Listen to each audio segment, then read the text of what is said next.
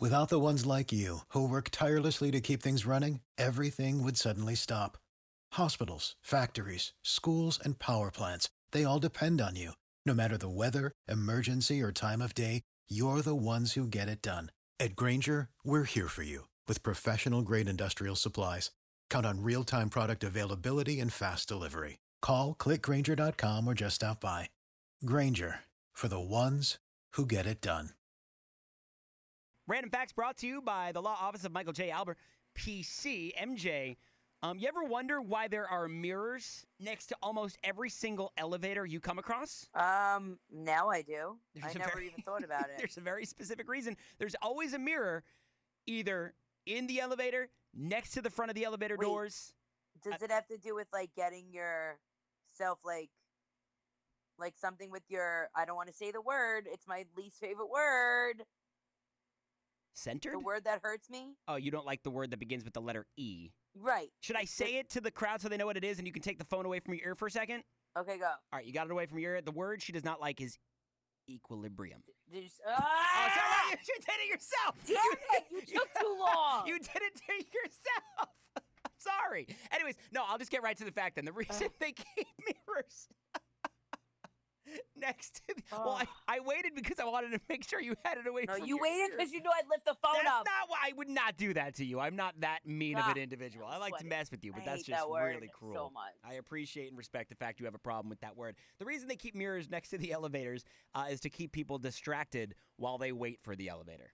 Oh, that's nice. Just let me focus on every flaw on my face. Got it. Thanks. That's awesome. Uh, moving along, you a big fan of the movie Who Framed Roger Rabbit? You're an 80s baby like me, so of course you're a fan of the movie. yeah.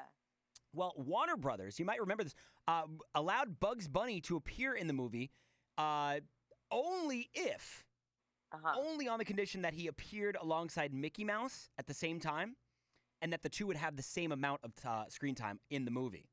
Which is so weird because it, it's like three cartoon characters at once. So you get Mickey Mouse, Bugs Bunny, and Roger Rabbit.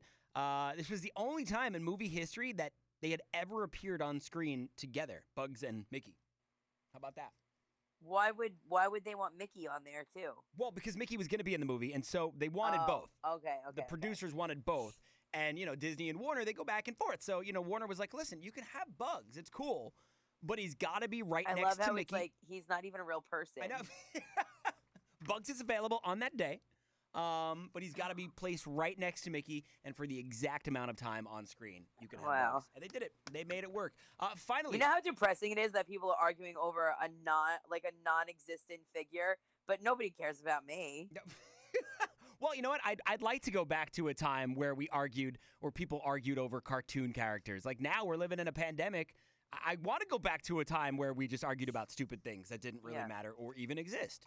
Uh, right. Finally, here, what I've come to notice with my face mask is that I know a lot of people say like, "Oh, it, it makes me realize I have bad breath." I haven't really picked up on bad breath in my face mask, unless I love sometimes to make uh, garlic toast in the morning. So I'll toast up some bread, especially if I get like nice French bread, the big thick slices. I'll toast it up.